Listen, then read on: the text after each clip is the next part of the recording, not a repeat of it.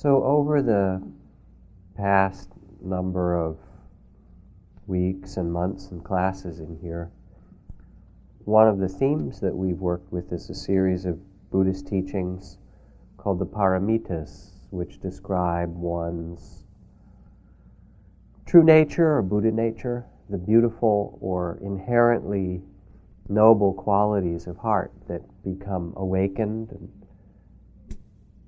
developed and blossom in spiritual practice.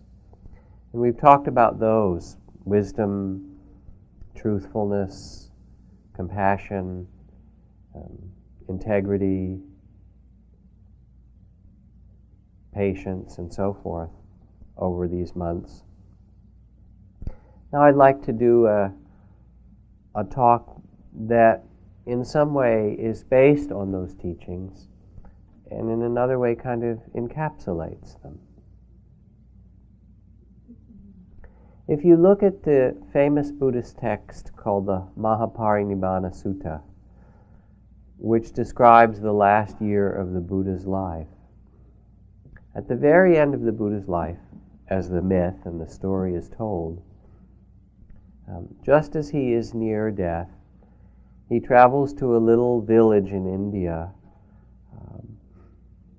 and asks his attendant Ananda to prepare a place for him to lie down between two sal trees.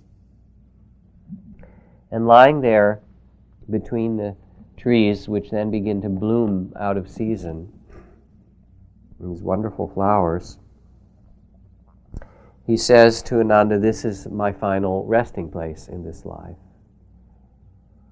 And Ananda, his attendant, says, Oh, um, Blessed One, may the, may the Buddha not pass away in this miserable little daub and wattle town right in the jungle of the back of beyond.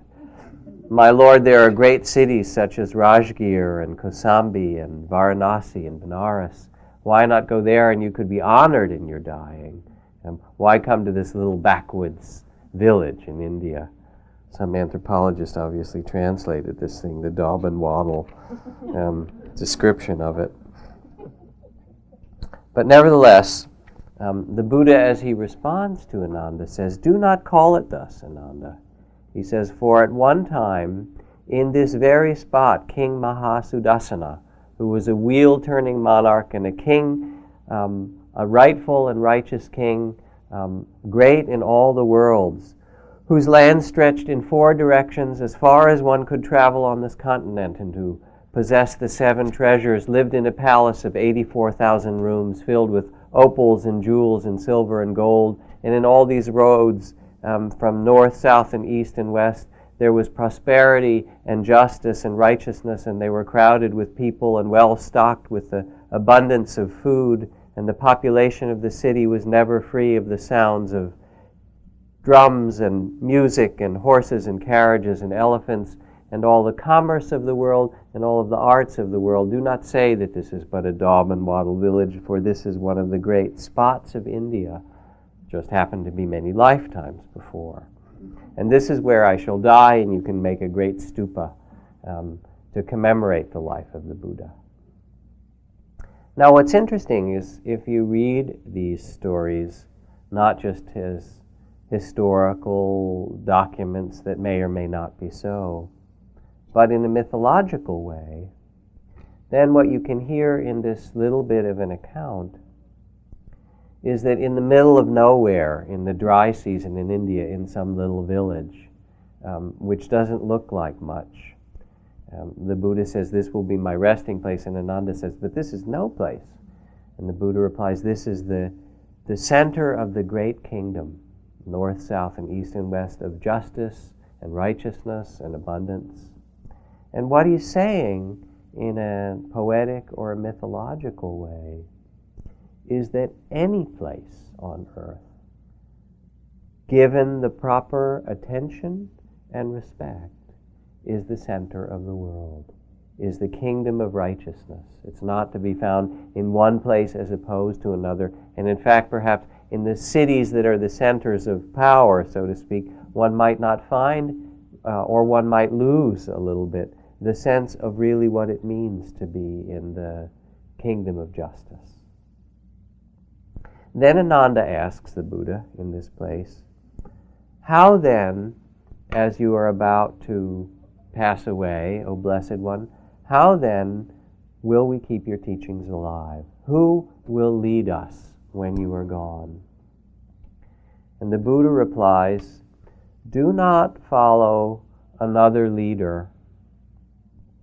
Do not follow the elders, but instead follow the Dharma, the teachings, the truth, the way things are, the law. And in some of his last words, then he offers first these teachings. As the Blessed One spoke to the disciples between the two trees with his head to the north, saying, I am weary and have laid down, and these trees are a mass of bloom out of season, and heavenly flowers and music come from the sky. In reverence for the successor, successor of the Buddhas of old. But it is not thus that the Buddha, this Buddha, will be rightly honored.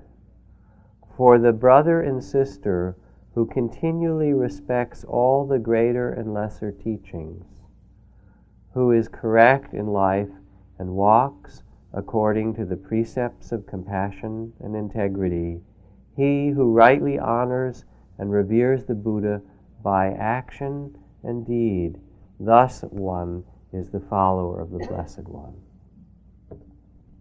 And then again it was asked in this same discourse How will it be that we can sustain the teachings after you are gone?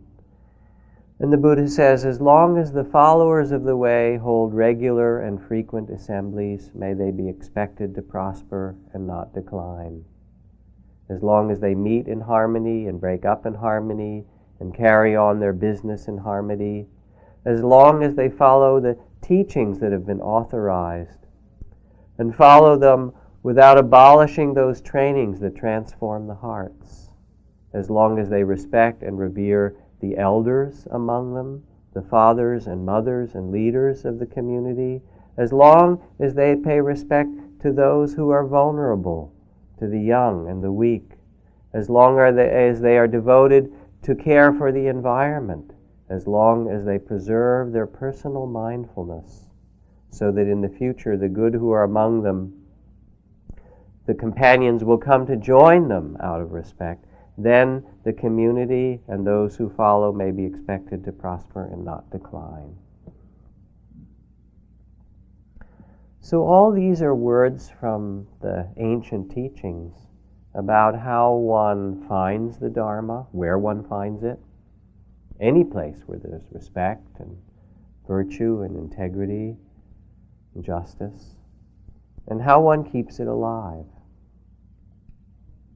How do we keep a sense of the sacred alive in our life? O nobly born, O you who are the sons and daughters of the Buddha, remember who you really are.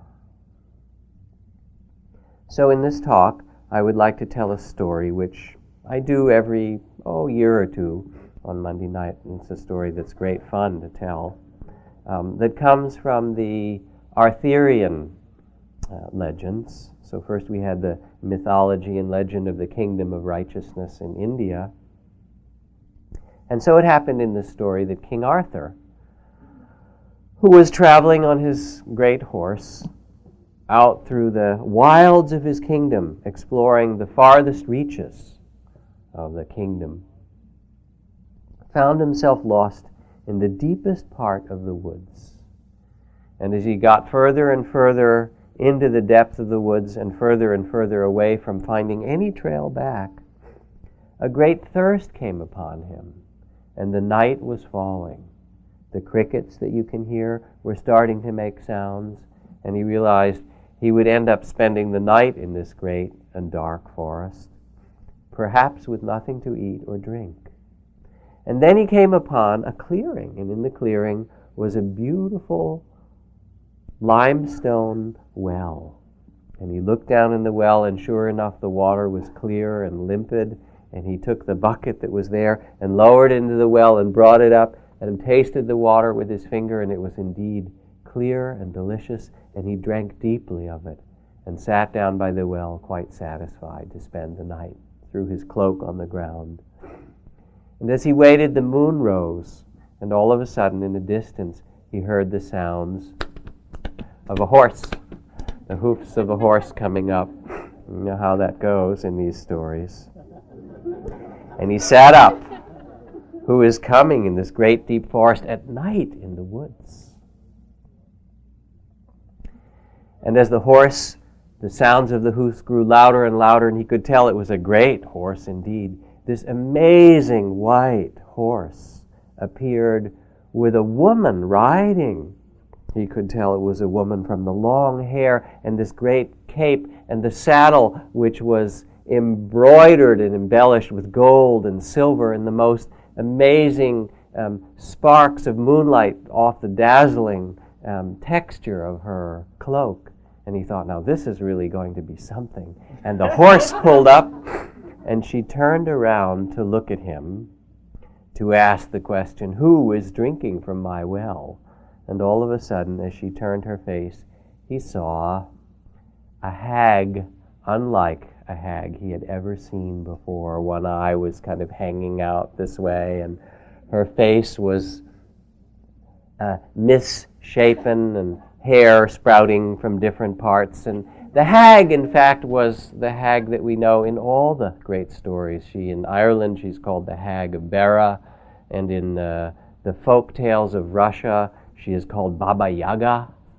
Uh, and in India, she is known as Kali, and she is the one who stirs the pot that contains all the things of the world. She makes the medicine of the world, she creates the world, out of her pot and destroys it all. She is the source of all things, and she appears as the hag, as the wise woman, as Kali, and as Baba Yaga. And she looked at him and said, You have drunk from my well. And he said, Yes, madam, somewhat taken aback. And she said, I did not give you permission to drink from my well. Do you go around taking things from people as a common person? Or are you a king? She knew indeed quite well who he was. And he said, I'm not a common person. I am King Arthur, etc., etc. And if it is in my power to bestow in return a blessing for this gift of water, and perhaps you might tomorrow show me the way out of this deep forest, I will then grant you whatever wish is within my power. And she looked at him and said, Well, as a matter of fact, there is something that I've been wanting. I know that in the knights in your court there is one who at this time is the greatest of your knights, Sir Gawain. And I would ask, if I might, for his hand in marriage, for I am lonely here in the forest. And the king looked at her and said, uh, he gulped and thought about going back to talk to Sir Gawain. said, Well, that is quite a request. But I did say if there was anything in my power, and I suppose it is in my power. Um, but I do want to ask you, you have asked so much from me on this request. Um, the most handsome and noble of my knights.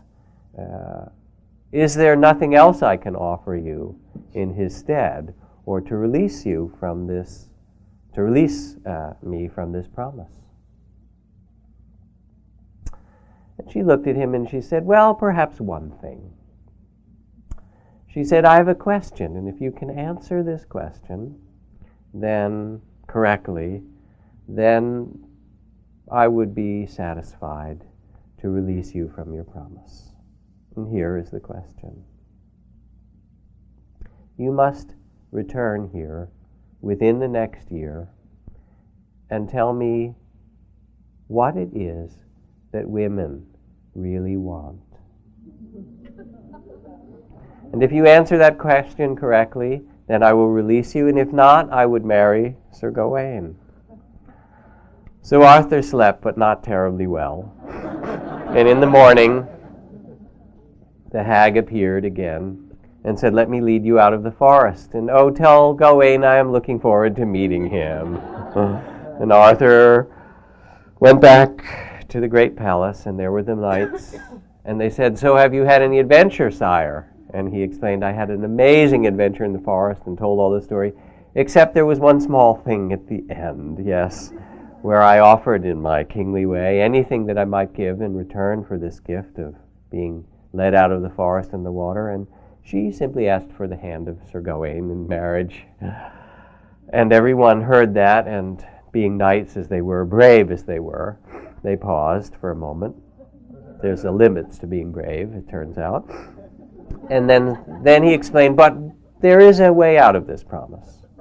And sent them out across the land for that year to collect with big notebooks all the answers of what it is that women really want. They started to write down um, possessions, a beautiful home, many children, um, uh, uh, uh, the gift of free time. Um, just went page after page after page of, of things that one might imagine that women want or answers that people were giving. And they thought, surely if we fill the books and bring them back, we will have somewhere in there the right answer. Ah, gold and pleasure and power, or maybe just to be left alone, you know. Depends who you talk to. Love. Finally, they returned after a year. King Arthur back found his way in the dark forest of the well with all these great books and said, I've returned and I've come to answer your question. And here among these must be the answer, and presented her with these great books and began to read out one after another love and power and pleasure and gold and children and everything you could imagine. And she shook her head, no, no, no, and no. And finally she said, You have not answered the question. He said, I have not. She said, No, and therefore I will return with you, and I would like to have a fine wedding. And he said, Well, we can do a wedding, indeed, if that's what has been promised. She said, Yes, I would like you to make it a huge royal wedding. And he was thinking, Well, Sir Gawain actually was more inclined for a rather private affair, but if you insist. So they went back, and there in Arthur's palace, they brought the musicians and the courtiers and the great food and banquet and so forth, and had this amazing wedding. And everyone was saying, This seems like a bit of a mismatch here between Sir Gawain and the hag. and when it was done, they retired to the bridal chamber. And it was the evening of the wedding, wedding night. And the hag sat down on the bed and looked at Sir Gawain. And he sat in his knightly way in a chair nearby. And she said, It's time, my lord, to retire. Will you not retire with me? He kind of just looked at her and he said, Do you not wish to kiss the bride? He said nothing and finally said, I've heard you are a brave knight, sir. and this perhaps is a test. Do you not wish to kiss the bride? And so he, being challenged in that way, walked over and sat down on the bed next to her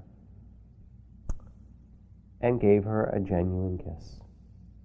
And in that moment, as in these stories, she turned into a marvelous and beautiful, stunning, um, gracious, a warm hearted princess of the kind that even Sir Gawain had only imagined. Imagine his great fortune. He said, Oh, I'm so pleased. And she said, Yes, through the blessing of your kiss, uh, you have freed me in part from a spell. But only halfway, sir. He said, Halfway? She explained, She said, Yes, you have freed me, and so now you have a choice. She said, I can be in this beautiful form for you all night long, every night as you wish. But in the daytime, I will revert to the form of the hag, and that's how we will travel through the land. Or, if you wish, I can be your beautiful princess, as you see me now, on your arm as we travel through the lands, but then at night time I will revert to the form of the hag. Which will it be, great knight?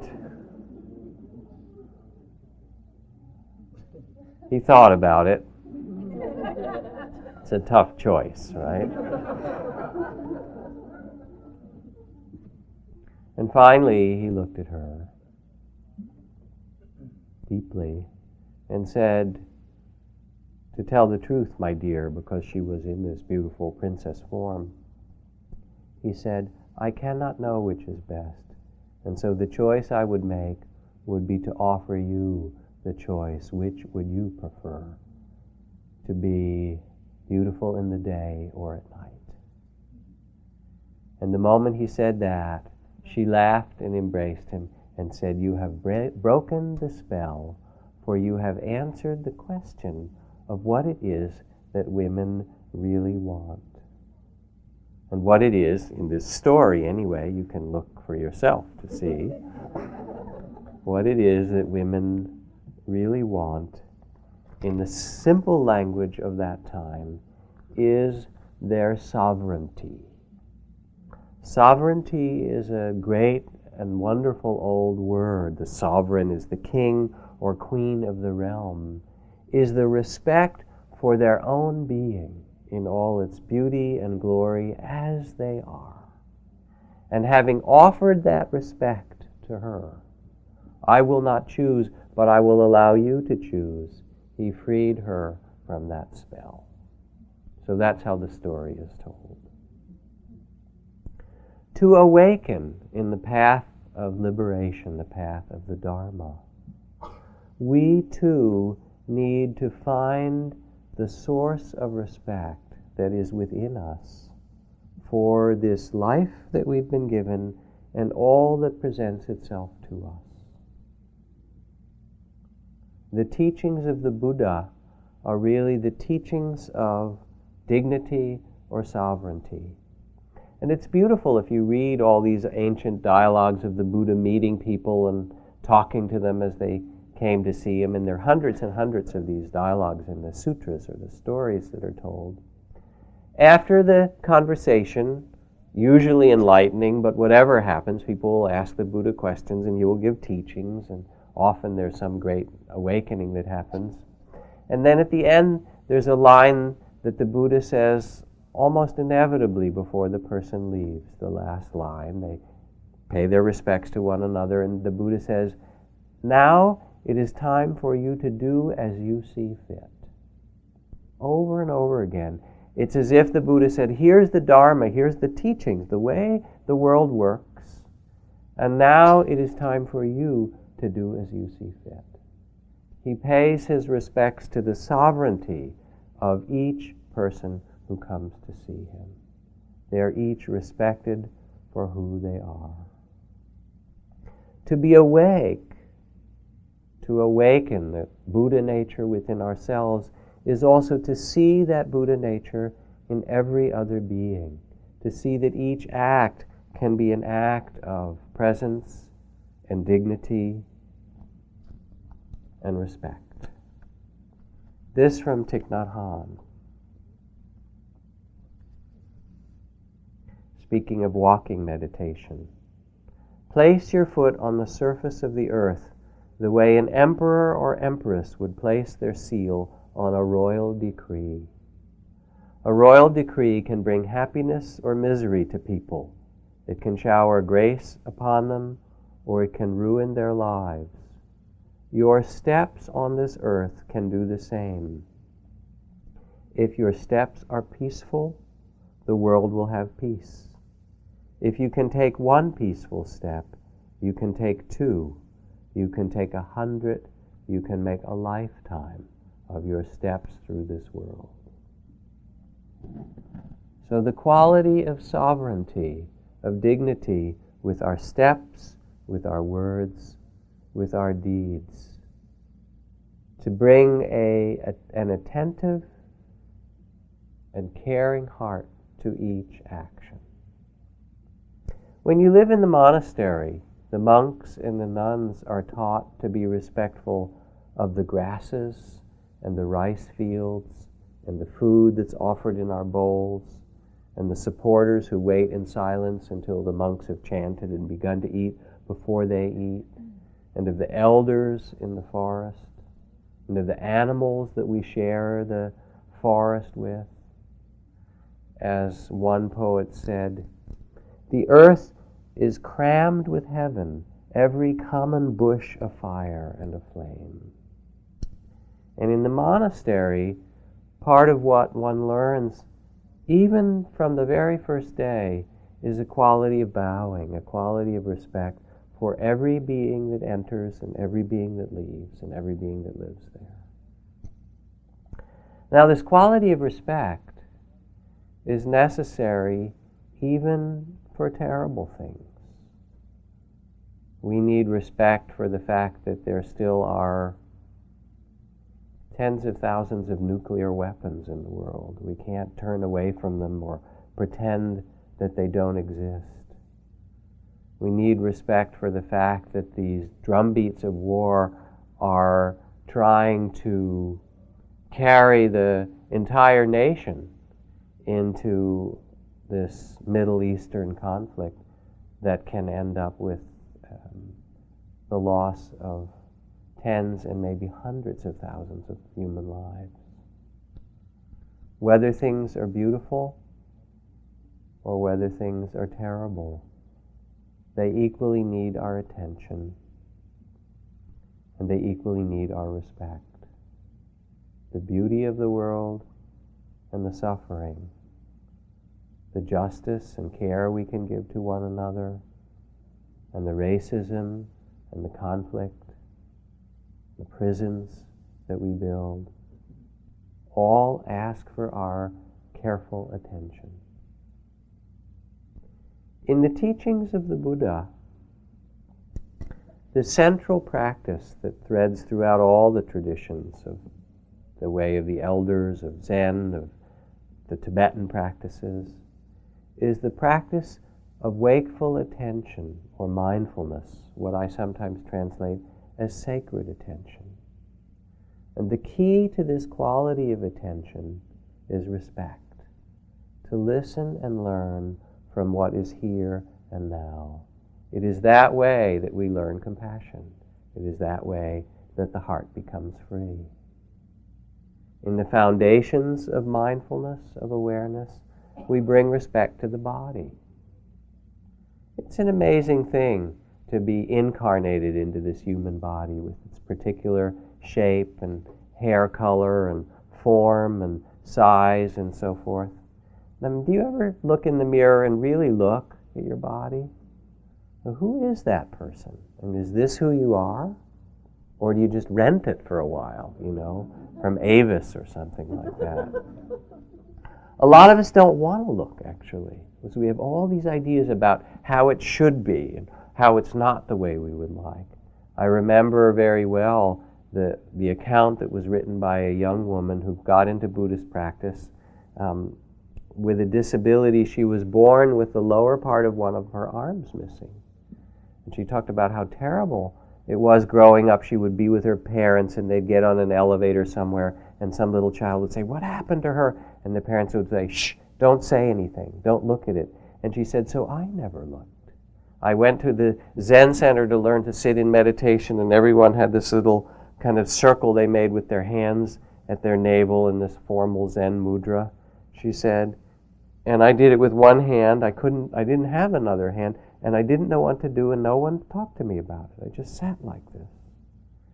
She said, I was 25 years old before I ever really looked at my arm. All those years of not looking at her own body. I think we've all done that, or most of us in some way. And to listen with respect, to learn the awakening of our own Buddha nature, is to treat this breath and body with uh, reverence and a bow, to really look and see what is this body and what does it ask of us? To listen for, for the wisdom of the body, to treat it with a kind of sovereignty. When you sit in meditation, it's great because the body reminds you. You close your eyes and it says, Remember me? If it's tired or if it's tense or, or if it's, you know, if we're sick or whatever the body needs, it begins to tell our, its story to us if we are willing to listen. The same to the heart. We sit and all the feelings, the tears that we haven't shed because we've been too busy running around. We close our eyes, and all of a sudden the uncried tears will rise to the surface. Or the longings, or the love that we haven't expressed, or the connectedness that we wish we had with one another but have been too busy to offer our respect to. The goal of community is to create a safe place. Safe because no one is attempting to heal or convert you, to fix you, or to change you. The members accept you as you are. You are free to be yourself. And being so free, you are free to discard defenses, masks, and disguises. Free to discover your own psychological and spiritual health for yourself and for the world. This is Scott Peck describing community. So, just as we give respect to our bodies, or as we give a mindful respect to our feelings, so too we can offer that spirit of respect for one another, for this person that we are in communion or community with, to be seen as they are and respected as they are. Respect for the mind, which creates so much trouble for us and also creates so much interest and excitement and understanding. The mind can do anything, as you've noticed, and it has a life of its own. Mind has a mind of its own, and as we've said often on retreats, it has no pride it will do anything. You sit in meditation and you tell it to do one thing or another, it doesn't listen, it goes its own way. So you bow to it. You say, Oh, there's the judging mind, there's the sad mind, and there's the longing, and there's the planning mind. Do you know all those minds? The thousand minds? This one and that one. The idea isn't so much to fix them, but to know them for what they are. And then there becomes the space of choosing what it is that we will follow.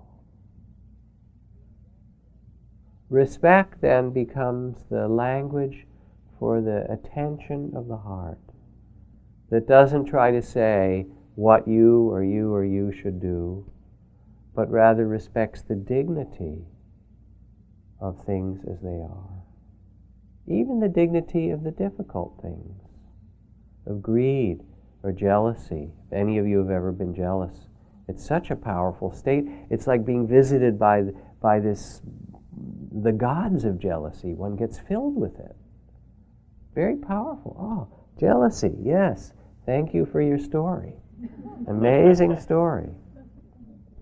And the truth is, right now, most of us, or many of us, who read the newspapers and watch the television and so forth, also are carrying the pain of the world, the apprehension of the political situations and the difficulties.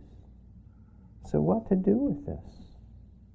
First of all, it requires our respect. This is the way it is. It's not easy to carry it. I remember last year being at a men's retreat a year or so ago up in Mendocino.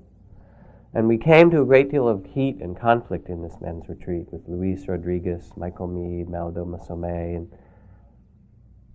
a part of it was around men and uh, conflict, men and fighting, and men and guns, you know, and who had had guns in their lives and what they thought to do with them.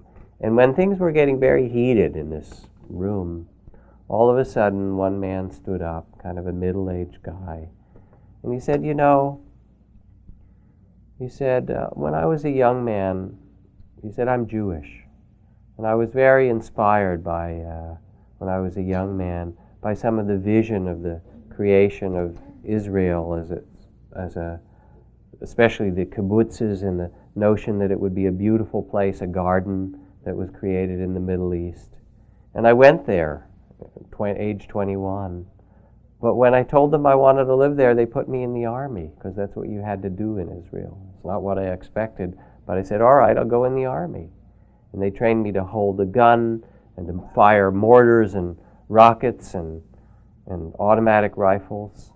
And then it was time for me to do my service, and I was sent to this outpost in the northern part of Israel. This little outpost, and several of us as soldiers to make sure we were guarding the country against the enemies. And there I was with this gun in my hand one day, and I was looking out at the hillside across from our outpost, and all of a sudden, across the hill, walked this little Palestinian girl, maybe eight or nine or ten years old, a goat herd with a whole flock of her goats. And I'm there with my gun trying to protect us from the Palestinians, so to speak. And there she is. She didn't know I was there. There were just the goats in the hillside this day. And then uh, once the goats started to eat on the hillside, I was watching her, and all of a sudden, she didn't know anyone was around. She threw out her arms and she did this beautiful dance for about a half an hour in the sunlight in the middle of the goats. And I was holding this gun and I began to weep. And I said, How can we shoot these people? How can we shoot these people who are no different than our own people, than our own children, the, the human beings of this earth? And I put my gun down and I went back and I resigned from the army and I left Israel and I decided that I would never carry a gun again. That was his story.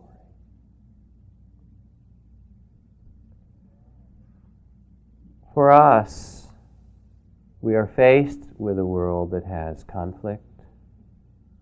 And in those conflicts, what you can see at the essence, at the core, is a lack of respect between of the Israelis for the Palestinians and the Palestinians for the Israelis and of the Bosnians and the Serbs and the Croats or the in Kashmir between the Muslims and the Hindus. And in political and power ways and having to do with money and oil and all these kinds of things people are playing on the fears of one another.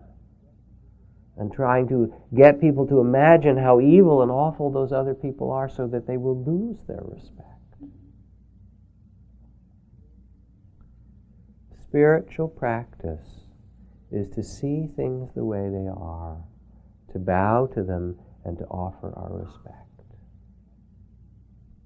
The blessings of the Dharma. We're trained so much to do and fix and take care of and try to own and change things. But the first step is just to offer respect. The Buddha said, This land is mine. These children are mine. These are words of folly from a man who does not know that even he is not his. We lay claim to things out of our greed, out of our attachment. Our children aren't ours. If you try to possess your children and control them, you will have a very difficult number of years, I assure you, because they don't like it and they won't follow it. We can either live with the body of fear, the small sense of self, or we can release that small sense of self, the body of fear, with a shift of identity to live with graciousness and respect for the sovereignty of others. And that is the key that changes our own body and mind and all those whom we meet. A story. Here was the victorious World War II soldiers who were wending their way to the center of the city, armed to the teeth. In the face of these expectations of violence and possible rape, my father had closed the door to our house in Germany but did not lock it. With his wife, daughter, and other family guests in the cellar, he waited upstairs, no doubt in prayer. When the Russian soldiers approached, pounded on the door with their guns, Father opened it and stood before them in a way they could not have expected. He pushed aside their rifles and gestured they should come in as if they were invited guests. Of course, a soldier's attitude at such moment is one of suspicion. After years of war, they want to survive. They're ready to shoot before they're shot. But perhaps they saw in my father's gesture that their fear was not necessary. Yes, they looked in the house to see if it was a trap and found it wasn't. My father could see that they were relieved. They took off their rifles. And then my father called all of the others up from the basement. He introduced us, and he was able to create such an atmosphere of welcome, of trust, of love, and respect that the soldiers were moved to share from their own meager rations. They could see how thin and hungry we were and frightened, for the city had been cut off for quite some time, and they shared with our family and guests from their own food. The quality of respect. To listen with a respectful heart expands the sense of who we are and who we can be in this world of discord and fear and possessiveness, we have to find some other way to move and to live. I like the listening, the compassionate listening project that was started by the Fellowship of Reconciliation many years ago. Been sending people based on kind of the Quaker model of deep listening, been sending people around the globe for decades to listen to the people that nobody else wants to listen to. You know, your basic axis of evil people, right? I mean, I did see a cartoon after the Bush axis of evil speech, which was the other folks who were evil people who were left out, kind of moaning their fate. I think it was Muammar Gaddafi and, you know, um, Slobodan Milosevic and stuff saying, Why were we left out? We're as evil as the rest of them. How come there are only three evil people? Don't we count anymore? And so forth. But in truth, this group sent people during the conflict in Nicaragua to listen to both sides. They sent people to Libya to sit down with Muammar Gaddafi and try to hear his experience of life and why he was so angry. They sent people into Lebanon to listen to all the sides who'd been battling for years, and into Armenia. They took people sat them down and said, We really want to know your experience. And the belief underneath it all is that if we could listen and understand deeply, that would go a long, long way to solving the sorrows of the world. Now, if you're skeptical about this, try it in your own family. See how it works. When you're in conflict with somebody, you have two choices. One is is to get defensive, you know, what did you mean and how come and, and so forth, and go for it. And you know how that ends up. You've all done that.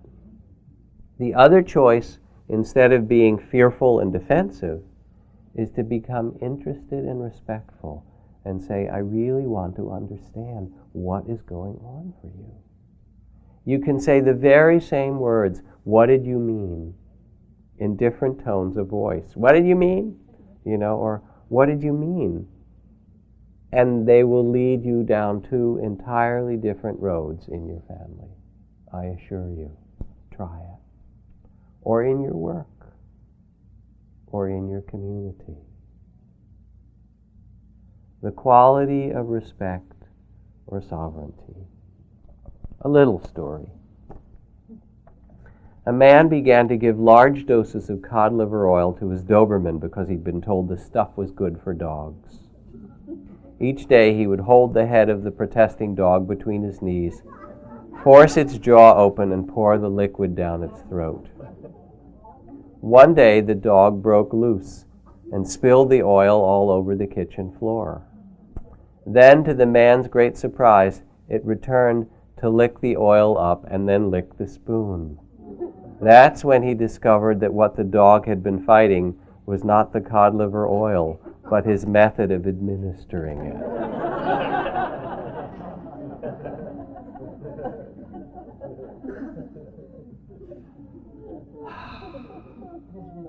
It's so hard. I mean, I look in my own marriage when Liana and I are having a really hard time. You know, and generally it's because one or another of us feel like we've done all that we can do, and it's the other person's turn. It's like, you know, um, it's it's your turn to be the grown up today, basically, right? We're tired. We don't have enough energy. I want to be cared for. It's my turn, or something like that. And all that's needed in that moment is a moment of respect. And there's no one who doesn't long for and love this respect. The elderly, the young, teenagers, people who are angry or sad, the environment, those who are disenfranchised, the rich, Christians, Muslims, Hindus, animists, atheists, it doesn't matter. The quality of respect is really the quality of the heart's attention to another and to ourself, to things as they are. You know that little story that I love to tell of the kid who went with his parents to the restaurant one day, little seven year old boy, and the waitress was taking all the orders. He was the only kid at the table, and finally she said, And what would you like? And he'd said, Oh, I'd like a hot dog and a root beer, please. And his mother said, He'll have the meatloaf, mashed potatoes, and a glass of milk. And the waitress, as she was leaving, looked at him and said, Would you like ketchup or mustard on your hot dog? when she left, he looked around the table and said, She thinks I'm real. Can we actually listen in that way to our bodies? To the longings and the values and the deepest love of our heart as we walk, as we eat, as we encounter one another, to our joys and sorrows. And then we can we bring that to this earth, which so deeply needs it. Okay, you say, but what about the real difficulties? What about whether it's Kosovo and Bosnia and so forth, or the Middle East or Northern Ireland, or what about the situations of child abuse? What do you do when you see a child that's being hurt? You have to be really careful, don't you? Because if you say anything at all, the minute you disappear, that person who is hitting or abusing the child may actually do more. Oh, you caused that person to speak to me and stuff, I'll show you. Isn't that right? You understand what I'm saying? You have to approach the situations of suffering with the greatest respect of all. A story.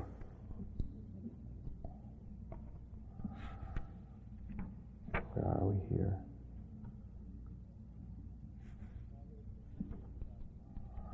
Now, there are two theories about crime and how to deal with it. Anti crime guys say you have to think like a criminal, and some police learn that so well they get a kind of criminal mentality themselves. How I'm working with it's pretty different. I see that humans are essentially pure and good natured. That's who we are by birthright. And that's what I'm affirming in the course of the day on the job. In fact, that is my job. The cop part of it, well, they call us cops, to me, my job is I'm a peace officer. Now, it's interesting how this works, even when it gets to conflict. I arrested this very angry Mexican American guy who singled me out for real animosity. When I had to take him to a paddy wagon, he spit in my face. That was something. And he went after me with a chair. We handcuffed him, put him in the truck. Well, on the way, I just had to get past this picture of things and again, I affirmed to myself, this guy and I are brothers. So when we arrived at the station, I was somehow moved to say, Look, if I've done anything to offend you, I apologize. Now, the driver looked at me as if I was totally nuts. Next day, I had to take him from where we'd been ho- he'd been housed overnight to the criminal court. I picked him up and I thought, well, if you trust this vision, you're not going to have to handcuff him. And I didn't. And we got to a spot in the middle of the corridor, which was the place where he'd have jumped me if he had that intention. And he paused suddenly, and so did I. And then he said, You know, I thought about what you said yesterday, and I want to apologize. Mm-hmm. And I felt this deep appreciation. And it turned out later that on his rap sheet, he'd done a lot of time in a couple of bad prisons and had trouble with the guards there. And I must have symbolized something for him. And then I saw it turn around, saw a kind of healing in just a moment of respect. And so, what really happens if you're going to explore whether or not this vision of our true nature has power? People will say you're taking chances, but you're taking bigger chances if you don't have a vision. Your vision is your protection on this earth.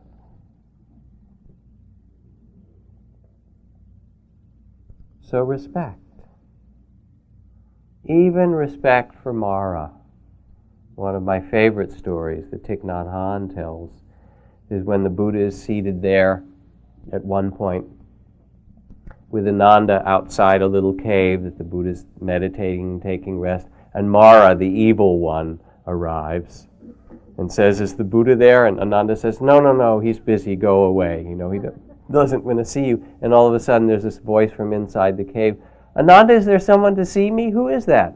Ananda says, Oh, you don't want to see him, it's Mara. Buddha says, Oh, my old friend Mara, please show him in. And sets out a table. Bring us tea, please. And then they sit down and look at each other. And Mara says, I'm so tired of being Mara, being the evil one. It's so tough. You know, people don't like you, they run away, you know it's really difficult, and he goes through this whole litany of kvetching and complaining about how hard it is to be evil all the time. And the Buddha says, "You think it's easy to be the Buddha? You should see what they do with my teachings. It's really, it's, it's, it's, it's really tough either way." And then they drink tea and say, "Well, you know, good luck to you," and so forth.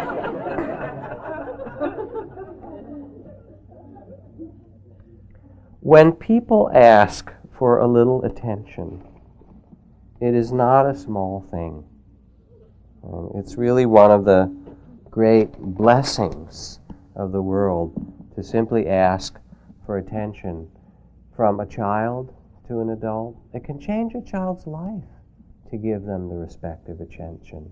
From a partner, from an employee, just a moment's smile, just a moment's kind gesture, just the caring to your own body to the sorrows of your heart, to the circumstance of the world that asks for it.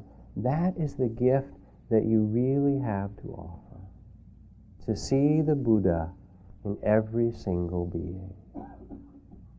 In one way, we could see the whole practice of awakening generosity, virtue, wisdom, compassion, all the teachings we work with over the last few months as simply the quality of respect respect for oneself, respect for one another, and respect underneath that for the mystery of life itself. Someone came up to the Buddha and said, Tell me, O Blessed One, is the world eternal? Does it have a beginning? Does it have an ending? Where is it going, this world?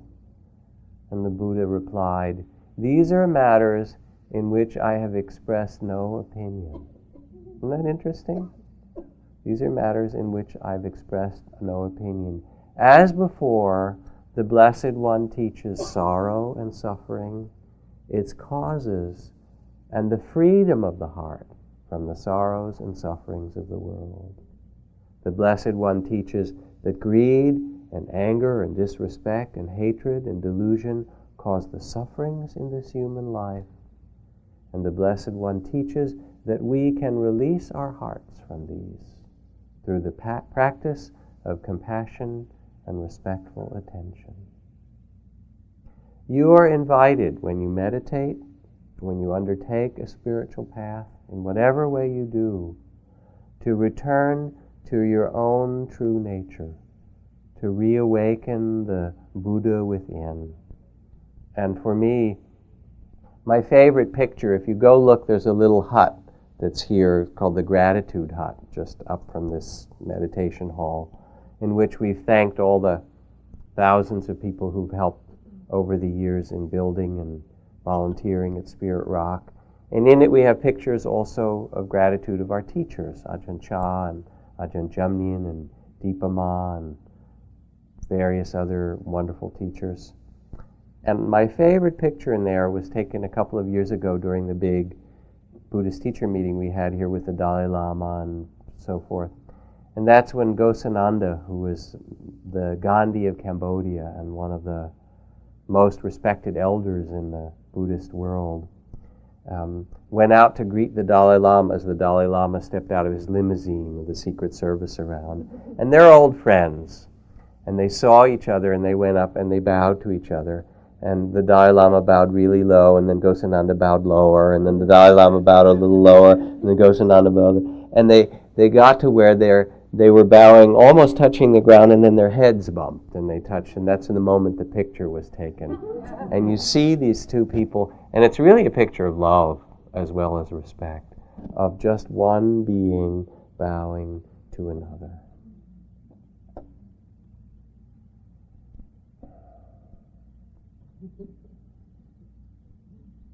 What is it that human beings really want?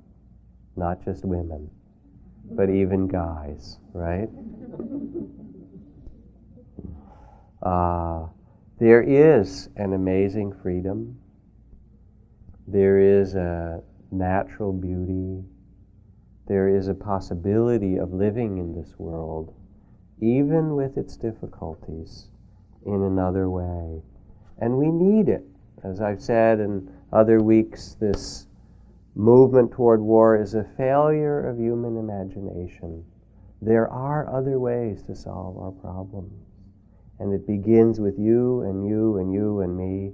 I was out on the Golden Gate Bridge today with uh, 400 clergy people from San Francisco and Marin. We all kind of walked together and did a big prayer event in the middle of the Golden Gate Bridge. And all these cars were going by and waving. And so forth. It was just beautiful. And before we left, we kind of we had this long line, and everyone went by, and all the clergy people, and they have really classy kind of um, outfits. I was kind of jealous, you know. There were all these incredible brocades and fancy hats and things, and here I am, you know, just. But anyway, and and we we bowed to each other, and it was the most beautiful thing. And it was kind of peace be with you, or bless you, or I honor you one after another, hundreds, and it was felt so good. And all the cars were going by and waving, um, and there was an enormous support for that spirit.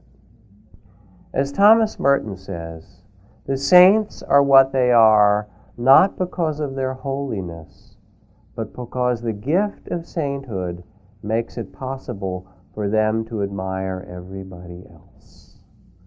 That's the real blessing. Can we admire ourselves? And those around us, and treat each being we meet as that temple of respect. So let's sit for just a moment.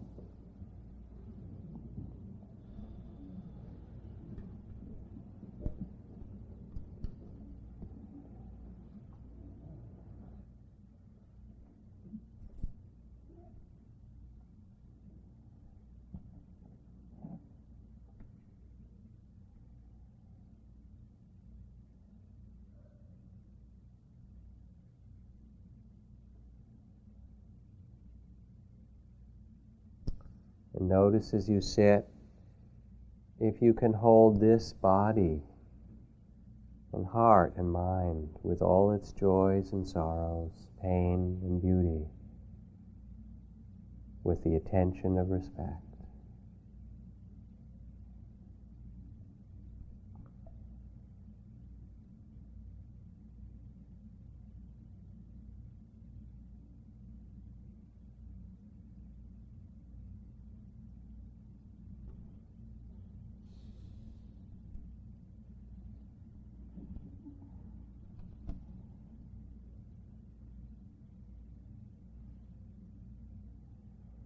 And then reflect for a moment on what else in your life, who else, or in this world is asking for your respect.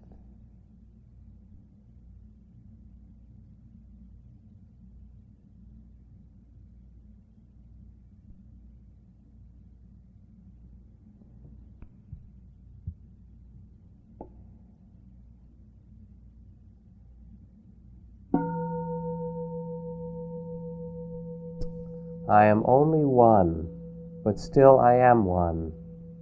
I cannot do everything, but still I can do something. And because I cannot do everything, I will not refuse to do the something it is given to me to do with true respect. Edward Everett Hale.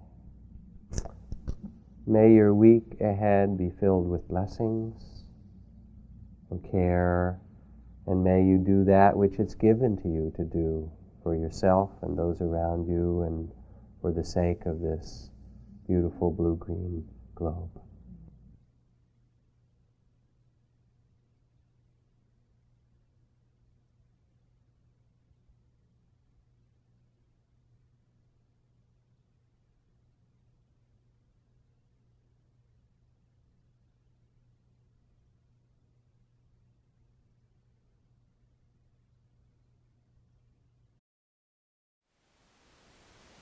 Thank you for listening. To learn how you can support the teachers and Dharma Seed, please visit dharmaseed.org slash donate.